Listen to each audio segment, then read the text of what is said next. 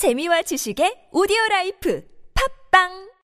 저 슈퍼스타 최욱은 오늘부로 비혼자임을 선언합니다. 최수타님, 연간 2만 쌍 이상 성원이 되고 있는 여보야 서비스를 알고 계십니까? 저 정기자, 나 슈퍼스타요. 내가 결혼정보회사요? 어떻게 찾아갑니까? 여보야는요, 셀프 중매 서비스이기 때문에 직접 가실 필요가 없어요. 돈이 한두 푼 드는 일이 아니지 않소? 여보야는요, 성혼을 위해 사용된 비용을 100% 환불해주고 결혼할 때 100만원, 아이 낳으면 200만원의 축하금까지 준답니다. 그래도 난 경력이 있는 분들이 더 좋던데. 초혼도 재혼도 인연을 만날 수가 있습니다. 지금 스마트폰에서 여보야를 다운받으세요. 긁지 말고 이즈클린, 시원하게 이즈클린, 채취 제거, 냄새 제거 이즈클린, 사타구니도 가드랑이도 긁지 말고 이즈클린, 시원하게 이즈클린, 채취 제거, 냄새 제거 이즈클린, 청결남 종결패 이즈클린, 남성 청결제 1위 이즈클린. 지금 경험해보세요.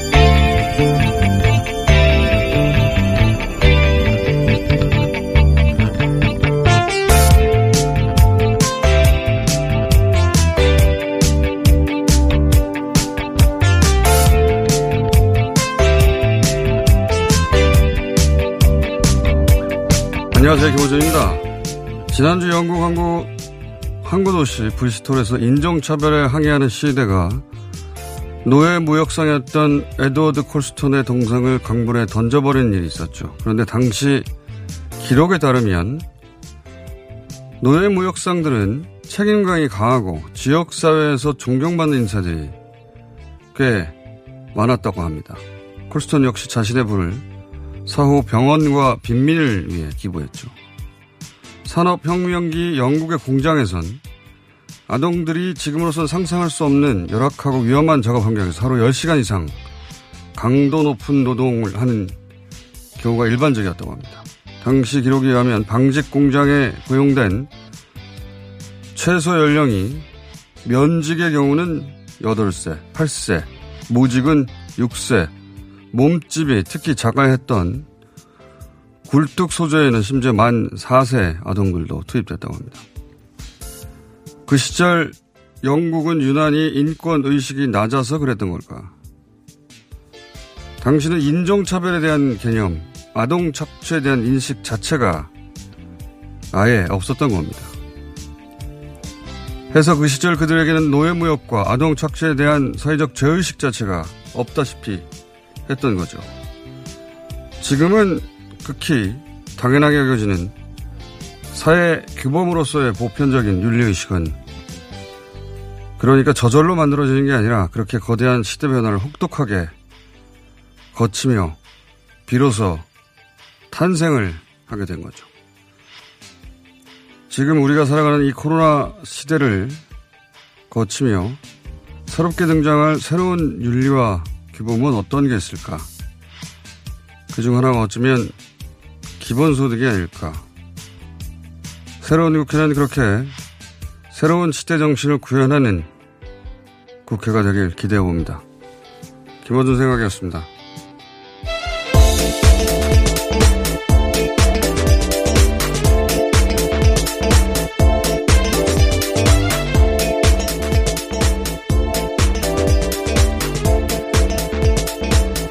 TBS의 유밀입니다.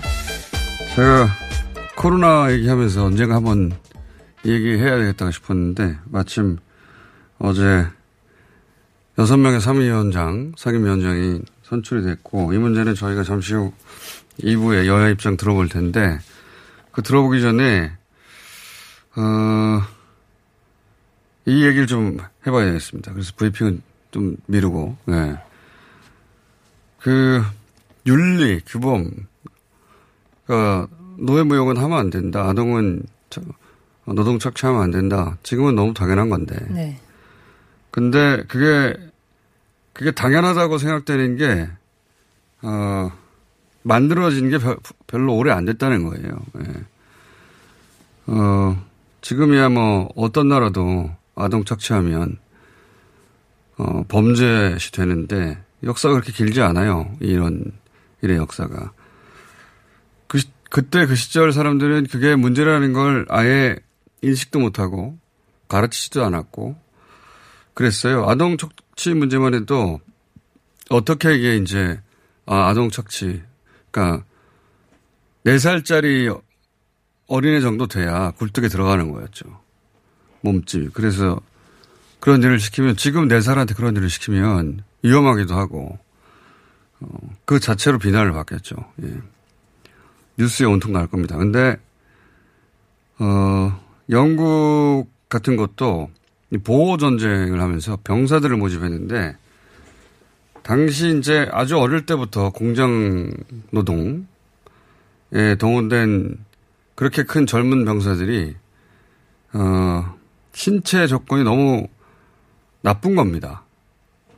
병약하고 영양실조고 키도 작고 그래서 신체 검사를 했더니 3분의 2 정도가 전쟁에 투입이 불가능하다는 결론이 나왔어요. 그래서 당시 영국이 충격을 받죠.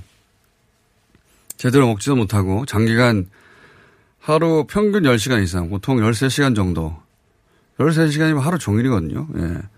하루 종일 6살 때부터 뭐 한 16살 때까지 그런 일을 했던 영국의 10대들의 영양 상태나 신체 사이즈가 국가적으로 확인을 해보니 충격적이어서 비로소 그때 문제를 인식해요. 예.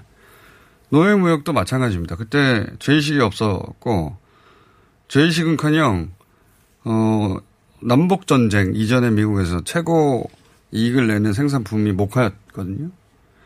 그래서 그 시절 석유로가 몰리는데 미국의 100만 잔자는 미시시피 강 주변에 이 목화 플랜테이션 주변에 다 있었어요.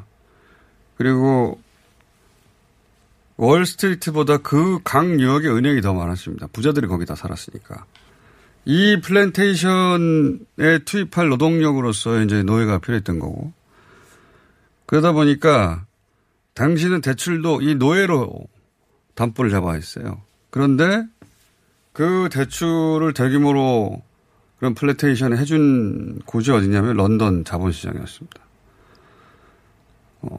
돈이 엄청나게 되는 거죠. 예. 윤리의식이 끼어들 틈이 없었고 돈이 엄청나게 되니까. 그래서 이 인종차별이나 아동착취를 근절하자는데 가장 반대했던 게 이 자본가들.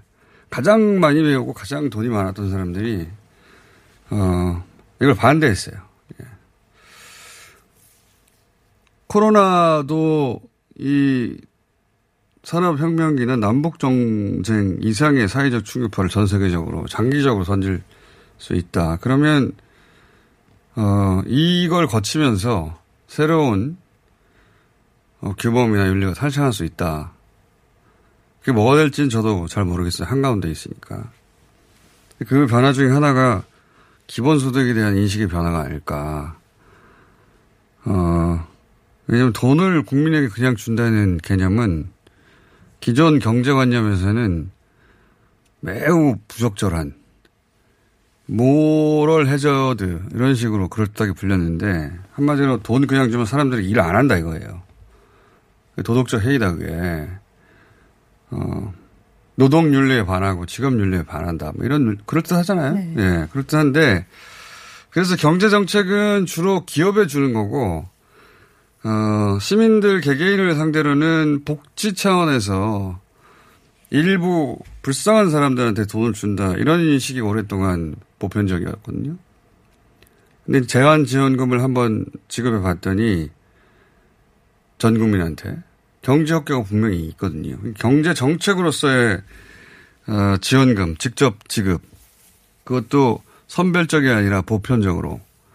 이런 개념을 처음 인식하게 된 거죠. 그게 이제 그렇다고 바로 기본소득으로 점프할 수는 없는데 그런 논의가 시작될 수 있는 환경은 된 것 같고 관련해서 그런 윤리의식이나 규범도 변화가 있을 수 있다. 이번 국회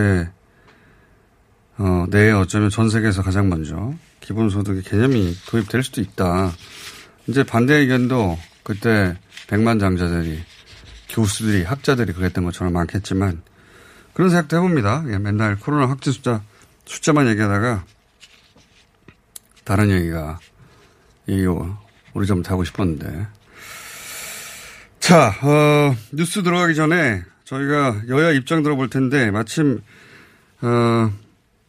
시간 관계상 인터뷰 먼저 연결하고 가야 될 것 같습니다. 자,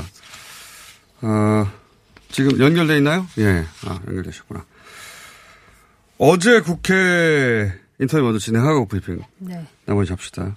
어제 국회에서 6개 상임위원장이 먼저 선출이 됐습니다. 통합당 입장 먼저 들어보겠습니다. 통합당의 조혜진 의원 전화 연결됐습니다. 안녕하십니까, 의원님. 예, 안녕하십니까. 예. 조혜진입니다.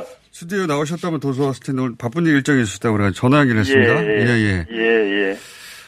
어제 법사위 비롯해서 6개 상임위원장 선출됐는데 통합당은 그 과정에 퇴장을 했습니다. 어제 표결 처리 어떻게 보셨습니까? 민주당이 21대 국회 4년은 여당 일당 독주 또 의회 독재 체제로 끌고 가겠다는 의사를 분명하게 밝히고 나오고 있는데요. 어제로 그 소프트웨어를 거의 이제 완성을 해가는 단계고 이번 주 안에 예고된 대로 나머지 상임위까지 다 구성하게 되면은 그 다음부터는 이제 소프트웨어가 아니라 하드웨어를 완성한 단계로 들어갔고 이번 주 안에 원구성 완성하면 그 다음부터는 소프트웨어에 해당하는 법률이라든가 예산이라든가 정책이라든가 결의안이라든가 각종 조치들을 여당 일방으로 밀어붙이는 그런 일을 이제 강행할 걸 선포한 날이라고 생각이 듭니다. 알겠습니다. 그러면 그 동안에 가합의 뭐 이런 보도도 있긴 했었는데 여야간에 그런 과정은 뭐 단순히 명분 쌓기 위한 과정이었을 뿐이다 이렇게 보십니까? 가합의도 아니고 여야 원내대표 간에 의견 주고받은 걸 각자 당에 가서 의원들에게 의원총회를 열어서 물어보자 라는 정도의 아니었죠. 제가 원내 수석할 때도 가합의 정도 되려면은 각자 그 합의 문안을 만들고 사인을 하고 그 다음에 그걸 의원총회에 각 당 의원총회에 들고 들어가가지고 설명하고 추인을 받으면 최종 확정이 되는 합의안이었는데 어제 그제는 그런 사인도 서명도 없는 의견 교환 정도 수준을 가지고 각 당에 돌아와서 이야기를 보고를 했는데 저희 당에서는 그 자리에서 바로 거부됐죠. 의원들로부터요. 알겠습니다. 용어가 뭐 가합이든 아니면 원내대표 간의 아이디어 교환이었던 간에 보도된 바로는 상임위를 11대 7로 나누자고 했는데 이제 통합당 의총에서는 거부됐습니다. 이 안이 왜 통합당 의총에서는 받아들여지지 않았을까요? 그 여당이 그런 안을 그 야당이 바람직할 만하다, 우리가 함직할 만하다라고 생각했던 거는 우리 당이 그런 소위 말하는 인기 상임위나 알짜 상임위 같은 그런 실익에 관심이 있을 거라고 오판한 데서 비롯된 것 같아요.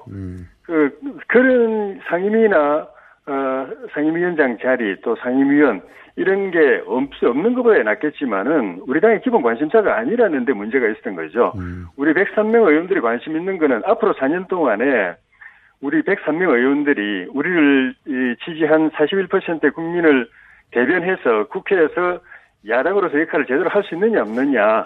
정부 여당이 잘못된 법안이나 예산, 정책, 조치, 결의안 이런 걸 막 밀어붙일 때 국익의 관점에서 그걸 최소한으로 견제할 장치를 확보할 수 있느냐 없느냐. 그게 관심이 있었던 거고 그게 철회의 관건이 과거의 관행대로 야당이 소수당이 맡아왔던 법사위원장을 우리가 계속 유지할 수 있느냐 없느냐 그게 있었던 것이기 때문에 그걸 배제하고 그걸 내주고서 소위 말하는 인기 상임위의 위원장 자리 상임위원 자리 몇 개 주는 거 그걸 받고 나가 떨어져라 이거는 우리 당에 대한 모욕이고 우리 당 의원들의 그런 문제인식에 대한 큰 오해에서 나온 거라고 보는 것이죠. 알겠습니다. 그러니까 법사위에 없는 상임위 7개는 의미가 없다. 차라리 법사위를 가져와라. 이렇게 요약하면 되는 겁니까?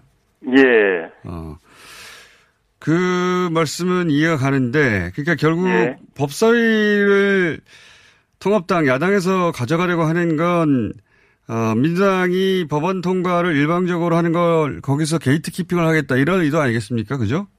그렇죠. 예. 그러니까 상임위도 지금 모든 상임위가 의원 소속 상임위원 숫자가 1.7대 1로 구성이 되게 돼 있거든요. 예. 본회의도 지금 177대 103 아닙니까? 그러니까 상임위하고 본회의에서는 여당이 표결로 밀어붙일 때 막을 방법이 없습니다. 알겠습니다. 근데 법사위에서 최소한의 걸르는 장치, 그렇다고 해서 법사위에서 무작정 잡아둘 수도 있는 것도 아니고, 왜냐하면은 법사위 관행 자체도 여당이 과거처럼 야당에게 법사위원장 자리를 준다고 가정하더라도 합의제로 운영하진 않겠다. 쉽게 말해서 법사위에서도 수의 대결, 표 대결로 해서 표결로 처리하겠다고 지금 공언을 하고 있는 상태이기 때문에 가령 우리 야당이 법사위원장을 갖는다고 해서 무작정 끝까지 그걸 여당이 하고 있는 걸 막을 수는 없습니다. 다만 그런 걸 수거할 수 있는 시간적 여유를 최소한으로 줄 수 있는 이 기능이 야당 위원장 역할에 있는 것이기 때문에 상임위도 숫자로 강행 처리하고 법사위도 일방 처리하고 본회의도 일방 처리해버리면은 야당은 있어야 만한 존재가 되고 야당을 지지하는 국민들의 의사를 의정에 국정에 반영할 기회가 원천 봉쇄되기 때문에 그런 최소한의 장치로서 법사위원장을 야당이 맡아서 최소한의 견제 장치를 해야 된다는 그런 취지에서 저희가 계속 주장을 했던 것입니다. 알겠습니다. 야당을 지지한 41%의 국민들의 의사가 반영될 방법이 없다. 국회에서. 예. 예. 그러니까 그 장치로 법사위는 가져와야 된다라고 하셨고 법사위가 이제 설사 야당이 가져가더라도 과거처럼 예. 모든 법안이 정체되는 그런 법사위로 기능하지는 않도록 하겠다고 공언을 이미 한 상태였다. 이런 말씀이신 거죠? 여당이 공언을 했죠. 그러니까 야당에게 설령 줄 의사도 없지만은 이런저런 이유로 해서 야당이 법사위원장 자리를 옛날처럼 가져간다고 해도 예. 옛날에 야당 법사위원장이나 법사위원들의 힘을 발휘했던 것은 여당 숫자가 많아도 표결을 안 하고 합의제로 운영했기 때문에 그런데 이제 합의제를 안 한다. 법사위에서도 여야가 의견이 틀리면은 표결로 처리하겠다고 공언을 한 상태이기 때문에 과거의 야당 법사위원장보다는 법사위원장 역할이 그만큼 축소되는 것입니다. 그리고 더 나아가서 끝까지 만약에 그럴 수 있는 가능성도 없지만은 야당 법사위원장이 법사위에서 법안을 붙잡고 있다고 하더라도 그러면 패스트트랙으로 하면은 지난번에 선거법하고 공수처법 통과할 때 봤지만은 300일 가량 지나면은 무사 통과로 다 처리할 수 있는 것입니다. 근데 이제 무슨 말씀인지는 잘 알겠는데 예. 패스트트랙 같은 것도 300일이 지나야 되는 예. 사안이라 지금 같은 예. 국면에서 대통령 임기도 2년이 안 남았는데 쌓여있는 예. 국정과제가 있는데 총선에서 압도적 다수당을 만들어준 또 국민들의 의지는 그러면 300일 이상 지연돼야 되는 거 아니냐. 이런 민주당 입장에서 자신들을 위해 투표했던 국민들의 뜻을 받드는 길을 찾지 않겠습니까? 그러다 보니 이렇게 된 건데. 예, 그런데 그 말씀도 민주당에서는 주장할 수 있지만은 예. 민주당의 177석과 49%의 지지 국민들의 그런 의석수나 득표율이 국회를 100% 자기들 마음대로 하라는 뜻은 아니거든요. 야당도 103석이 있고 41%의 지지자들이 있는데 지금 민주당이 구축하고 있는 국회의 하드웨어, 국회 운영의 그 하드웨어는 야당은 100% 배제되고 민주당은 100% 장악해가지고 100대 0으로 가는 구조를 만들고 있기 때문에 문제가 있는 겁니다. 알겠습니다. 저희는 또 잠시 후에 민주당 입장은 들어볼 테니까 통합당 입장은 알겠고요. 예. 근데 이제 정치는 또 현실이라 예. 그런 명분은 충분히 이해했습니다만 예. 상임위원장 6석을 이미 선출했고 이제 나머지 12개 남았는데 지금 예. 통합당에서는 그럴 거면 다 가져가라. 예. 이런 언론에는 그렇게 보도됩니다만 예. 근데 현실론도 있는 건 사실 아닙니까? 그러니까 7개 상임위가 흔히 말하는 알짜 상임위도 있는데 이 예. 상임위라도 가져와야 한다는 목소리도 당내에 있는 거 아닌가요?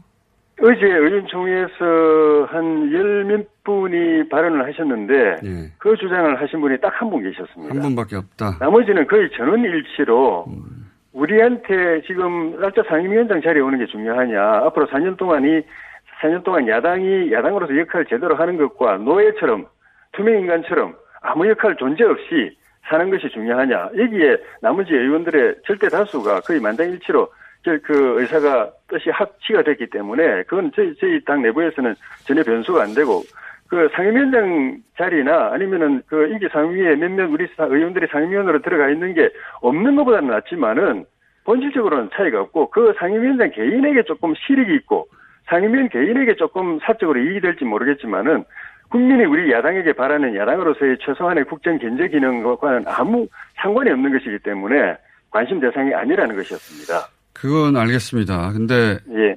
국회는 지금 이제 그 선거 있고 2달밖에 안 지났기 때문에 예. 지금은 그런 얘기 할 수 있는데 국회는 앞으로 4년 동안 운영돼야 되는 거 아니겠습니까? 앞으로 그렇죠. 4년이 남았는데 예. 그러면 통합당의 다음 행보는 뭡니까? 국회 보이콧인가요? 아니면 장애투쟁인가요? 다음으로 선택할 수 있는 통합당의 툴이 별로 없지 않습니까? 좀 전에 말씀드린 대로 일단 국회의장단 구성, 상임위원장 구성 같은 이런 하드웨어를 민주당이 저 의석의 우위로 일방적으로 밀어붙이고 민주당이 밀어붙이면 우리 야당으로서 막을 길이 없는 현장을 우리가 지난주 이번 주에 확인하고 있지 않습니까? 근데 이게 이 하드웨어 구성은 시작일 뿐이고 그다음 아까 말씀드린 법안이나 예산안 각종 조치, 결의안, 정책 이런 소프트웨어를 밀어붙일 텐데 그런 법안들이나 여러 가지 그 안들이 이 상정될 때도 어제 본 것 같은 그런 장면을 다시 반복해서 보게 됩니다. 여당은 자기들 뜻대로 밀어붙이고 야당의 안은 반영이 안 되고 다르게 말하면 103명의 국회의원과 그 뒤에 있는 41% 국민들의 뜻은 반영이 안 되는 177명의 의원과 49% 국민들의 뜻만 반영되는 그런 국회 운영을 계속 해나갈 텐데 그럴 때 야당은 그냥 투명인간처럼 지낼 것인가 소모품처럼 허수아비처럼 그냥 지낼 것인가 아니면은 우리에게 부여된 헌법적 그런 책무를 다하기 위해서 비상한 결단이나 조치를 취해야 될 것인가 하는 그런 앞으로 4년을 야당이 어떻게 살아야 할 것인가 하는 그런 근본적인 고민에 지금부터 이제 들어가서 큰 틀에서 이 4년을 우리가 어떻게 비상한 각오와 조치 결단으로 국회에서 야당으로서 존재를 할 것인가라는 그런 큰 전략을 먼저 짜내고 그다음에 개별 법안들이나 예산 정책 이런 걸 민주당이 밀어붙일 때 우리가 어떻게 그걸 견제하고 균형을 맞출 것인가 나머지 국민들의 뜻을 반영할 것인가 하는 그런 구체적 그 방법을 찾아내는 그런 고민의 단계에 지금 접어들었다고 보셔야 될 것 같습니다. 아 그러니까 아직 어떤 비상한 결단과 조치를 구체적으로 취할 것까지는 정해지지 않았지만 예. 이대로 그냥 갈 수는 없고 비상한 결단과 조치가 있을 것이고 그것은 이제 당내 그리고 원내에서 수기 과정을 거치게 될 것이다. 예, 그건 그리고 뭐 개별 현안에 대한 대응 조치가 아니고 앞으로 4년 우리 야당의 국회 운영 기조 전략 그걸 말씀드린 겁니다. 알겠습니다. 장애투쟁은 옵션에 없다고 보도했는데 그건 사실입니까? 그건 고민을 한 단계가 아니기 때문에 어떤 건 가능하고 어떤 건 불가능하다는 전제는 아직 이루어지지 않았다고 볼 수 있고 확실하게 말씀드릴 수 있는 것은 103명의 국회의원들이 허수아비 노릇은 하지 않을 거다. 목줄이 채워서 길이 끌려다니는 그런 역할, 그런 처지, 그런 신세로 머물지는 않을 것이다. 알겠습니다. 여당이 나라를 퇴행시키는 법안이나 각종 조치들을 마구 쏟아내고 통과시킬 때 우리가 물끄러미 쳐다나 보고 있는 그런 무기력한 존재로 남아있지는 않을 것이다. 확실하게 우리에게 주어진 103명의 의석과 41% 국민들의 뜻을 반영하는 데 있어서 몸을 던져서 무슨 일이든 할 것이다. 그건 확실하다고 말씀드렸습니다. 그 이제는 제가 분명하게 읽었고요. 한 가지만 예. 짧게 여쭤보겠습니다. 주호영 원내대표가 예. 사의를 표명했고 의원들은 재신임을 결의했지만 여전히 사의 표명을 하는데 예. 이건 어떻게 결론 날까요? 번복될까요? 아니면 그 공석으로 갑니까? 조영 원내대표가 그렇게 말을 간단히 던지는 분이 아닌데다가 예. 한 달여 가량의 이런 여당과의 접촉 과정에서 무력감과 굴욕감을 뼈저리게 느꼈기 때문에 아마 쉽게 이게 처리하지는 않을 것 같은데 예. 그런데 문제는 이렇게 된 이제 그 원인이 조영 원내대표에게 있는 게 아니라는 데 있는 것입니다. 조영 원내대표는 대화하고 협상하고 합리적으로 이해관계를 풀어가는데 아주 뛰어난 사람인데 지난 한 달 동안에 여야 원내대표가 여러 차례 만났지만 사실상 협상은 없었습니다. 협상이라는 거는 각 당이 자기들의 최대치를 가지고 나와가지고 조금씩 절충하고 통합하면서 마지막 합의안을 만들어내는 게 협상인데 민주당은 처음부터 자기들 결론을 먼저 던져놓고 이걸 받을래 말래 그것만 결정해라 이렇게 나왔기 때문에 협상은 없었습니다. 협상력을 주호영 원내대표의 협상력이 발휘될 기회가 완전 봉쇄됐기 때문에 주 대표에게 책임이 있는 것이 아니죠. 그러니까 우리는 책임 물을 의사가 없고 그래도 저 막무가내 같은 무대포로 나오는 그 여당 지도부를 향해서 그래도 대화의 실마리를 풀어갈 수 있는 사람은 조영훈 대표밖에 없다고 생각하기 때문에 국회를 대화 정치로 그 협상 정치로 끌어갈 수 있는 게 조 대표밖에 없다고 생각하기 때문에 바로 그 자리에서 사실상 그 사이를 반려하고 거의 만장일치로 그 재신임을 의결했던 것입니다. 그런데 조 대표가 쉽게 그걸 받아들이지 않을 태세이기 때문에 저희로서는 고민이 있습니다. 알겠습니다. 그 내용은 저희가 조영 원내대표로부터 직접 듣는 걸로 하겠습니다. 오늘 말씀 감사합니다. 예, 고맙습니다. 네.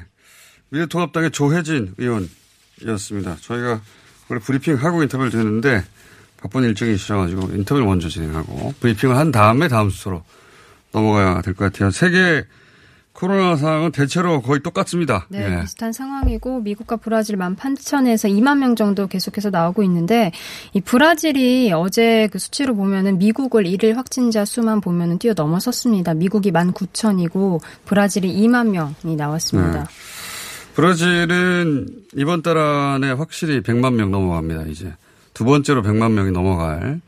미국은 어제 제가 300만이 넘어갈 것 같다고 했는데 네. 브라질이 100만이 넘어가고 그 확산 속도가 미국보다 더 빨라지고 있습니다. 매일 쏟아지는 확진자 숫자도 더 많아지고 있다. 네, 그렇다 보니까 이번 주부터 계속해서 브라질 집계 그 시점이 늦어지고 있는 상황입니다. 자, 남미 얘기는 계속했는데 중동도 지금 전혀 잡히지 않고 있어요. 중동에 있는 나라들 사우디아라비아 5,000명. 사우디아라비아가 갑자기 1,000명을 넘어섰다. 저희가 4월 달에 얘기했는데 지금은 하루 5,000명 잡히기는커녕 하루 5,000명 수준. 카타르도 하루 1,000명이 넘고요. 오만도 하루 1,000명이 넘고요. 이라크도 하루 1,000명이 넘고. 이란은 당연히 넘어가고 있었고. 네. 예. 중동도 전혀 잡히지 않고 있습니다. 그 가운데 서유럽 영국이 1,000명이 계속 넘었는데 처음으로 1,000명 이하로 떨어졌어요. 960명. 예. 이거 얼마나 갈지 모르겠지만. 그러니까 서유럽은 확산이 어느 정도 잡혀가는 건 맞는데 다른 나라들은 계속 확산이 일러 있다. 그리고 미국도 전혀 줄어들고 있지 않다. 네. 이 정도 요약할 수 있고 우리는 어제 지역 24명으로 좀 떨어졌어요. 네, 그동안 30명 이상 이제 나왔었는데 어제 20명 이하로 20명대로 나왔습니다. 24명이 확진 판정을 받았는데 계속해서 개척교회라든지 방문 판매를 통한 감염이 나오고 있습니다. 개척교회 33명 그리고 그 리치웨이 방문 판매 업체 5명 이렇게 그리고 나왔습니다. 이제 어르신들이 이런 방판 모임에 갔었기 때문에 데이케어 센터. 네. 왜 이렇게 어렵게 부르나 모르겠어요. 예, 양로시설. 예전엔 노인정이라 부르기도 했고, 양로시설이라고 불렀는데, 요즘 영어로 갖다 붙여서 다 불러서, 이게 무슨 시설인가 했더니, 그런 시설입니다. 그 어르신들 관련해서 많지는 않지만, 2-3명씩 계속 나오고 있습니다. 네. 예. 자, 어제 문재인 대통령이, 김여정 부부장 발로 시작된, 북한의 발언에 대해서, 어제가 6.15 남북공동선언 20주년이기 때문에 직접 나서서 부부장에 대해 답변을 한 셈. 네, 메시지를 전했습니다. 네, 한 셈에 해당되는 메시지를 내셨는데 네. 직접 들어보겠습니다. 이 대목은. 6.15 남북공동선언 20주년을 무거운 마음으로 맞게 되었습니다. 나와 김정은 위원장이 8천만 결의 앞에서 했던 한반도 평화의 약속을 뒤로 돌릴 수는 없습니다. 4.27 판문점 선언과 9.19 평양 공동선언은 남과 북 모두가 충실히 이행해야 하는 엄숙한 약속입니다. 어떠한 증세 변화에도 흔들려서는 안 될 확고한 원칙입니다. 남과 북이 함께 돌파구를 찾아 나설 때가 되었습니다. 더는 여건이 좋아지기만 기다릴 수 없는 시간까지 왔습니다. 한반도 운명의 주인답게 남과 북이 스스로 결정하고 추진할 수 있는 사업을 적극적으로 찾고 실천해 나가길 바랍니다. 국제사회의 동의를 얻어가는 노력도 꾸준히 하겠습니다. 북한도 대화의 문을 열고 함께 지혜를 모아나가길 기대합니다. 자, 어제 김대중 전 대통령이 2000년 남북 공동선언 할 때 그 서명식 때문에 했던 넥타이하고 네. 비슷한 넥타이인 줄 알았더니 진짜 그 넥타이를 그 당시 사용했던 넥타이입니다. 예, 김원걸 의원이 제공했다고 하는데 한 번 더 문제는 지금 대통령 일본 관심사이기도 하고 특정 계층이 아니라 한반도에 사는 모두에게 영향을 미치기 때문에 직접 답변을 했다고 볼 수 있죠. 예. 상임위가 이제 이번 주 내에 결국 다 결정이 될 거고. 네. 그리고 나면 미국 대선이 11월이거든요. 그러면 대략 5개월 사이 한반도 문제에 있어서 어떤 대단히 전향적인 조치들이 취해지지 않을까. 어제 문 대통령도 기다릴 수만은 없는 시간까지 왔다라고 한 건데 아마 이번 하반기에 여러 가지 조치들이 속도감 있게 이루어지겠지만 문제는 이제 북한이 이렇게 수위를 높여놨기 때문에 어떻게 접점을 만들어낼까, 네. 물꼬를 어떻게 틀까. 북한도 해놓은 말들이 있는 것이고, 예. 북한도 국내 정치가 있는 거니까요. 갑자기 없었던 듯이 할 수도 없는 일이고 결국은 접점은 찾아낼 거라고 봅니다. 문 대통령 사실상. 근데 그때까지 긴장 국면은 한동안 이어지는 건 어쩔 수 없는 일인 것 같습니다. 근데 관리 가능한 긴장 네. 수위 내에 있어야 할 텐데 하는 바람 정도가 있는 것이고 하나 정도 더 끝내야 되겠습니다. 네, 이재용 네. 삼성전자 부회장 기소 여부를 논의하는 검찰 수사심의위원회가 오늘 26일 다음 주 금요일에 열리는데 그 수사심의위원회 위원장 양창수 위원장이 최근 이 부회장 경영 승계에 책임이 없다는 취지의 칼럼을 기고한 바가 있습니다. 그리고 이 양창수 위원장의 처남 삼성 서울병원장으로 재직해서 공정성 문제가 제기되고 있는데 삼성 서울병원장으로 처남이 재직해서 네 그렇습니다. 그 공정성 문제가 제기되고 있다기보다는 양창수 수사심의위원장이 주변이 봤더니 삼성 관련 인물이 너무 많더라. 네, 본인도 맞습니다. 삼성 에버랜드 사건 관련해서 이건희 회장에게 2009년에 무죄를 선고했었는데 그것뿐만이 아니라 여동생도 이 삼성 네, 처남도 삼성 계열. 그리고 여동생도 그리고 삼성 이전실에 최지성. 영장 청구됐던 최지성 네. 이전실장도 동창 이런 네. 식의 삼성 연결고리가 많다. 굉장히 많아서 지금 부적절한 거 아니냐. 위원장이 계속 있는 게 이런 문제 제기였습니다. 자, 본인은 양창수 위원장은 수사심의위원회에 빠진다고. 빠진다는 건가요? 회피 신청을 본인이 했다는 건가요? 속보가 방금 전에 나와서 예. 본인이 스스로 회피 신청을 했나 봅니다. 자, 아직 속보 단계라 자세한 내용은 저희가 오늘 4부 이전에 혹은 내일 다뤄드려야 되겠네요. 여기까지 하겠습니다. TBS의 유미리였습니다. 아빠, 올해가 지구의 날 50주년이래. 서울시에서 지구를 살리는 습관을 가져보라는데? 지구를 살리는 습관? 쓰레기 안 버리고 비닐봉투 덜 쓰기 같은 건가? 맞아! 또 반바지 입고 넥타이 안 매기, 일주일에 한 번 채식하기, 배달음식 시킬 때 일회용품 받지 않기, 텀블러 사용하기, 엘리베이터 대신 계단 이용하기. 할 수 있는 게 많구나. 아빠는 뭐 할 거야? 난 엘리베이터 대신 계단으로 걸어볼래. 그럼 아빤 회사에 반바지 입고 가봐야겠다. 지구를 살리기 위한 생활 속의 작은 습관 함께 동참해주세요. 이 캠페인은 서울특별시 녹색서울시민위원회와 TBS가 함께합니다. 팟캐스트 청취자가 어머키워주신 대장사랑 벌써 출시된 지 5년이래요. 우리 몸을 위해서 대장도 사랑해야 하지만 유산균을 사랑하고 풀 땐 유산균 사랑, 효소를 사랑하고 풀 땐 효소 사랑, 다이어트를 사랑할 땐 듀이어트, 유산균 사랑, 효소 사랑, 듀이어트 많이 많이 사랑해주세요. 듀이어트 챌린지 6기를 모집하고 있습니다. 검색창에 듀이어트. 오빠 아셨어요? 코업이 면역력에도 좋은 거. 세상에, 그래서 코업이 또 완판됐구나. 코업은 정상적인 면역 기능에 필요한 아연, 그리고 페루산 마카에 멀티비타민까지 들어있잖아요. 언니도 알죠? 알지. 하루 900원도 안 되는데 다 챙겨주잖아. 역시 재구매하는 이유가 있어. 면역력과 활력을 한 번에. 완판 기념 통큰 이벤트는 계속됩니다. 검색창에 코어업 검색해주세요. 긁지 말고 뿌리세요, 글루타셀. 아직도 무작정 긁고 계신가요? 땀이 나고 민감해지면 신속한 피부 진정이 필요합니다. 이럴 때 긁지 말고 글루타셀을 뿌려보세요. 인터넷 검색창에서 리얼한 후기를 확인하시고 특허받은 글루타셀 스프레이를 만나보세요. 전국에 있는 글루타셀 취급약국에서 구매하실 수 있습니다. 긁지 말고 뿌리세요, 글루타셀.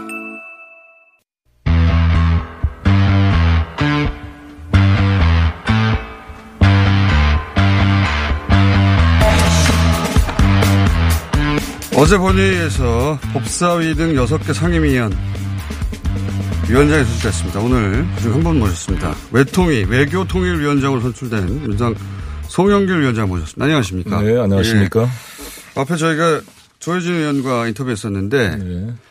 법사위를 꼭 그렇게 가져갔어야 하느냐. 네. 한마디로 요약하면 그런 인터뷰 내용이었습니다. 뭐라고 하시겠습니까?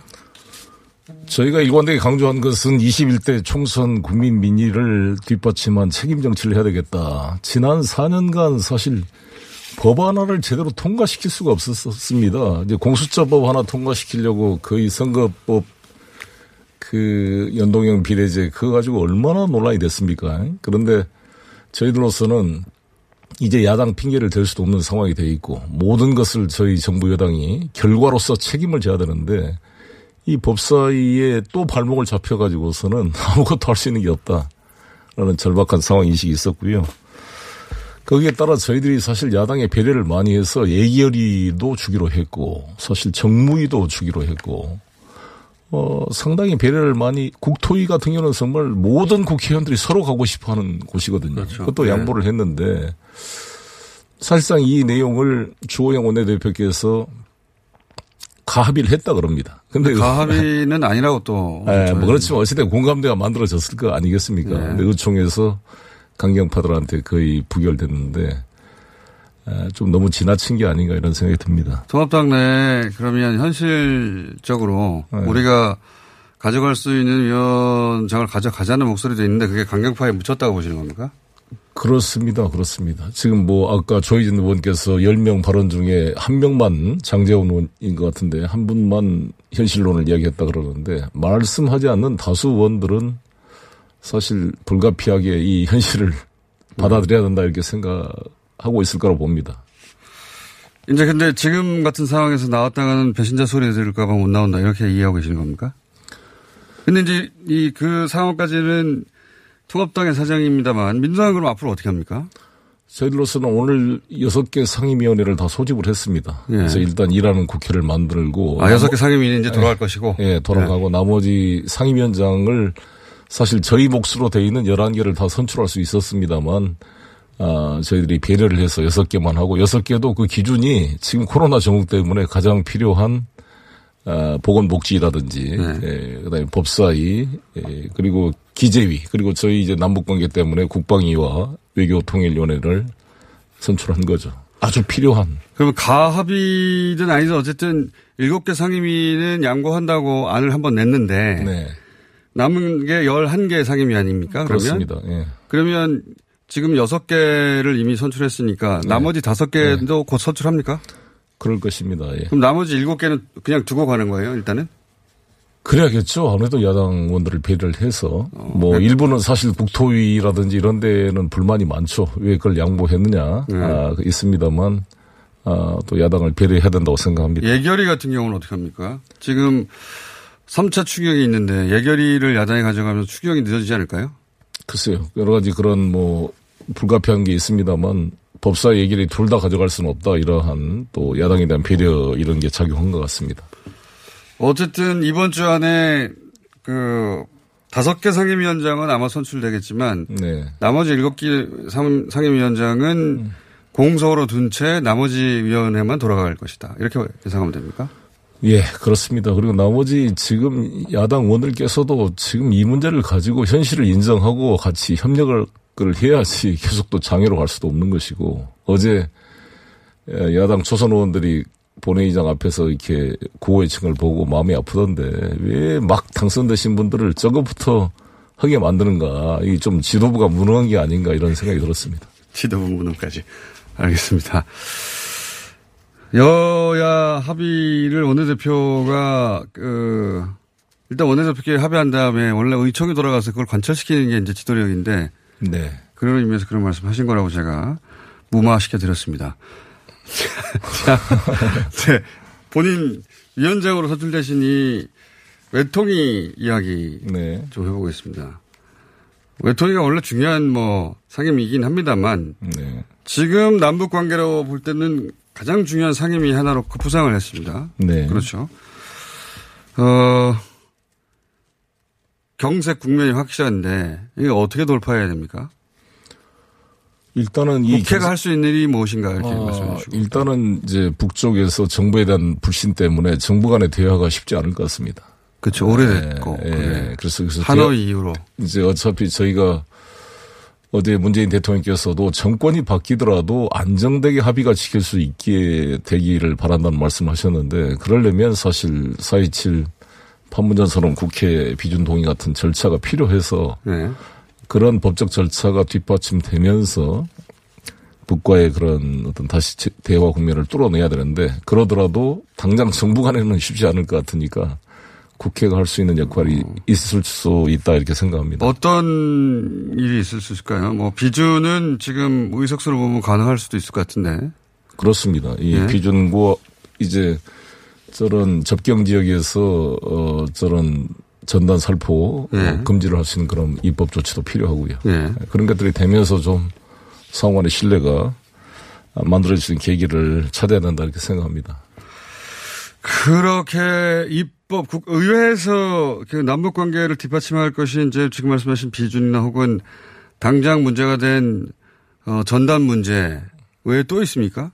국회 차원에서 저는 이제 철도 관련해서 예산 문제. 저는 가장 중요한 게 사실 이제 미국과의 관계인데, 예, 사실 그렇겠죠. 미국이 11월에 대통령 선거가 있지 않습니까? 예. 사실 트럼프 재선이 상당히 불투명해진 상황이 됐습니다. 그렇게 되면 미국 의회, 민주당 상하, 예, 양원 또 공화당 상하 양원 간의 그런 공감대와 협력이 매우 중요합니다. 지난번 우리 당 원내대표가 미국에 갔을 때 그 펠로시 민주당 소속, 예, 하원 의장을, 예, 만났더니 이 대북 관계에 대한 인식이 너무 옛날 사고에, 예, 갇혀 있고 공화당보다 어떻게 보면 더 강경한, 예, 90년대 사고더라고요. 그러니까. 그래서 이런 인식의 그런 갭을 좁히는 작업을 의원 외교 차원에서 열심히 해줘야 된다고 봅니다. 그래서 만약에 민주당이 집권했을 때도 우리가 대응할 수 있는 플랜 B를 같이 준비해야 되는데, 이것을 사실 정부가 할 수는 없잖아요. 정부는, 네, 현 트럼프 행정부하고 관계를 잘 풀어가야 되고, 저희 국회는 상대적으로 자유롭기 때문에 양 공화 민주 양쪽을 다 좀 적극적으로 접촉해서 공감대를 만들어가야 된다 이렇게 생각합니다. 그런데 송영길 의원님은 중국 통 아닌가요? 미국 통이 아니라? 아니, 저거 아시다시피 한미 FTA 추진을 문재인 노무현 대통령 때 하셨을, 네, 때 대부분 우리 당 의원들이 반대했지만, 제가 특위위원장을 맡아서 미국 의회를 방문해서, 네, 많은 상하원들을 만나서 설득을 한 바 있습니다. 그때 상하원 의원들 아직도 있습니까? 아직도 있는. 십몇 년 전인데. 알겠습니다. 그러니까 의회 외교도 해야 한, 그것도 중요하죠. 네. 미국에서 의원들이 그런 분위기를 만들어내니까. 네. 일당 독재라는 얘기 앞으로 계속 나오지 않겠습니까? 그러겠죠. 예. 근데 중요한 것은 그렇게 하던 말도 귀찮은 간다 이런 얘기인가요? 아니, 저희들이 그 중요한 것은 국민들의 공감되고 여론의 그런 뒷받침이기 때문에 어느 정당이라고 일당 독재를 할 수가 있겠습니까? 함부로 어찌됐건 중요한 것에 충분한 성숙된 논의를 했음에도 불구하고 표결을 못하게 하고 의사결정을 늦추면서 계속 질질 끊는 그러한 국회는 안 되게 만들겠다. 충분한 숙성이 되고 논의가 되고 쟁점이 됐으면 이제 표결할 때 되면 표결할 수 있는 국회를 만들어야 뭐가 결정이 되고 일이 집행이 되지 않겠습니까? 네. 3차 추경은 어떻게 됩니까? 3차 추경안이 넘어오면 이제 긴밀히 심사를 해야겠죠. 예결위서 소관이긴 합니다만. 네. 네. 근데 이 예결위는 법사위와 달리 좀 어떤 상대적으로는 민생과 관련된 문제가 많기 때문에 야당이 한계가 있다고 봅니다. 그리고 이제 본 예산은 아시다시피 법정 기한이 있기 때문에 예, 그렇죠. 되고, 근데 추경이 문제인데 추경의 내용을 오히려 가다듬는 계기로 또 야당을 설득하기 위해 최선을 다해야 된다고 생각합니다. 설득은 안 돼. 절대 안 되겠다고 이미 야당은 마음먹은 거 아닙니까? 그런데 법사위와 달리 예결위는 좀 실제 우리 국민의 생활과 관련된 문제이기 때문에 야당이 마냥 발목을 잡기는 어렵다고 생각합니다. 예결위원장을 지금 통합당 몫으로 뒀는데 통합당이 네. 계속 그 위원장 선출에 임하지 않겠다고 그러면 네. 예결위원장이 선출 안 돼서 추경안이 통과 그러면 예결위원장도 선출해야겠죠. 아무튼 최소 시한을 두고 마냥 이것도 끌 수가 없는 거기 때문에. 만약에 예결위원장 추경이 통과되고 집행돼야 할 어떤 타임리밋이 있으니까 통합당이 예결위원장도 안 받는다 그러면 시한을 계속 줬다가 더 이상 안 받으면 그냥 예결위원장도 민주당이 가져가는 수밖에 없다. 결론은 그럴 수밖에 없죠. 근데 그 기한까지 이제 가능한 최선을 다해 야당을 설득하기 위한 노력을 다해야 한다고 생각합니다. 요거는 그 위원장님 생각입니까? 아니면 예결위원장도 안 받으면 우리가 가져갈 수밖에 없다는 거예요? 그거는 당내 컨센서스가 이루어진 겁니까? 저의 개인 생각이고요. 김태전 원내대표에게 달려있다고 생각합니다. 알겠습니다. 오신 김에 예. 네. 요새 원구성이 안 돼가지고 저희가 이런 이야기를 구체적으로 들을 기회가 별로 없어가지고 오신 김에 네. 급하게 여러 가지 여쭤보겠습니다. 당대표 나가십니까? 지금 아시다시피 여러 가지 여건상 좀 연기를 해야 될 것 같습니다. 연기라 하면 이번엔 얼마 안 남았는데요. 8월인데. 이낙연 이제 전 총리, 현 이제 국회의원이시죠. 또 네. 이번에 외통이 상임위원으로 이제 오셨더라고요. 그래서 제가 속해 있는 상임위원에 네. 같이 보게 됐는데 아마 이달 말쯤에 의사 표명을 하게 될 거라고 보이고요. 이낙연 전 총리가 다음 당대표 출마 여부를 결정하면 그걸 보고 의사를 결정하실 예정이십니까? 제가 이미 그렇게 말씀을 해왔고요. 네. 제가 그 이유가 사실상 이번 전당대회가 코로나 비상 국면에서 실행되는 거기 때문에 불필요하게 이렇게 정쟁으로 격화되는 것은 막아야 된다 이런 생각입니다. 이낙연 의원이 출마하면 내가 나가봐야 안 되니까. 제가 안 되고 이런 개념을 떠나서 예. 그런 요소는 뭐 전혀 없다고 말할 수는 없겠지만 중요한 것은 제가 이낙연 대표하고 싸워서 예. 내가 당대표가 된다 그러면 당대표가 되게 돼서 해야 될 가장 큰 공약이 정권 재창출을 통해 문재인 정부를 성공시키는 건데 유력한 대권주자를 디스하고 그거를 주저앉히고 당대표가 된다는 것은 형용모순이 되기 때문에 예. 고민을 안 할 수가 없게 된 거죠. 여기까지 하겠습니다. 소영의 의원입니다.